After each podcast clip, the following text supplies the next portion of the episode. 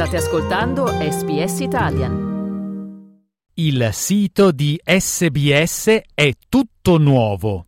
Se volete trovare le trascrizioni di questo e di tutti gli altri episodi, andate su www.sbs.com.au/slowitalian sbs.com.au/slowitalian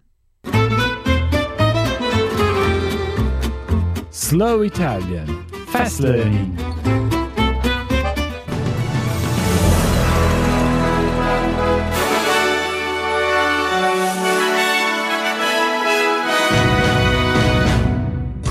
Il ministro della Sanità Mark Butler affronta il tema della carenza di medicinali.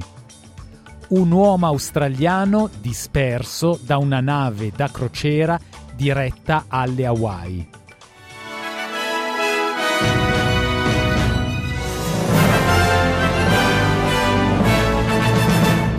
Il ministro della Sanità, Mark Butler, ha replicato alle accuse da parte dell'Associazione dei farmacisti che i cambiamenti al Pharmaceutical Benefits Scheme causeranno carenza di medicinali. Con i cambiamenti che iniziano a settembre, verrà concesso a diversi australiani di procurarsi medicinali da usare in 60 giorni con una singola ricetta. Il gruppo di pressione dei farmacisti ritiene che la modifica porterà a carenze di medicinali, ma il ministro della Sanità, Mark Butler, non è di questo avviso. 7 of these 325 is the advice I've received from the medicines authorities. In addition to that, there are some brands of medicines that are in short supply as well, but the advice to me from the medicines authorities is that there are alternative brands available, for example, for people who need cholesterol medication or blood pressure medication. So I think this is a case of the pharmacy lobby seeking to sort of ramp up concerns that people might have about a policy that just makes good sense. Un uomo australiano è risultato disperso dopo essere caduto in mare da una nave da crociera diretta verso le Hawaii. L'uomo era un passeggero della nave Quantum of the Seas della Royal Caribbean Cruises, che era partita un paio di settimane fa dal porto di Brisbane. L'equipaggio ha partecipato alla ricerca del passeggero, ma dopo il mancato ritrovamento, la nave da crociera ha continuato il suo percorso come da programma.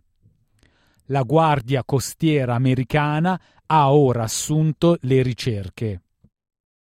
Il governo federale ha annunciato 3,8 miliardi di dollari per migliorare le basi di difesa nel nord del paese nel corso dei prossimi 4 anni. I fondi giungono a seguito della raccomandazione contenuta nella storica revisione strategica della difesa, pubblicata ad inizio settimana in forma desecretata. La revisione ha riscontrato che le forze della difesa australiana devono venire ristrutturate per affrontare le sfide strategiche dell'era moderna. Il ministro della Difesa, Richard Miles, ha annunciato che i fondi potenzieranno le basi aeree, di terra e marittime a Darwin e nel nord. Australia needs to have the capacity to project, that our defence force needs to have the capacity to project. And as the Defence Strategic Review observed in looking at how we can engage in that projection, our northern bases are a massive asset for our country and are absolutely fundamentally important to being the platform for that projection.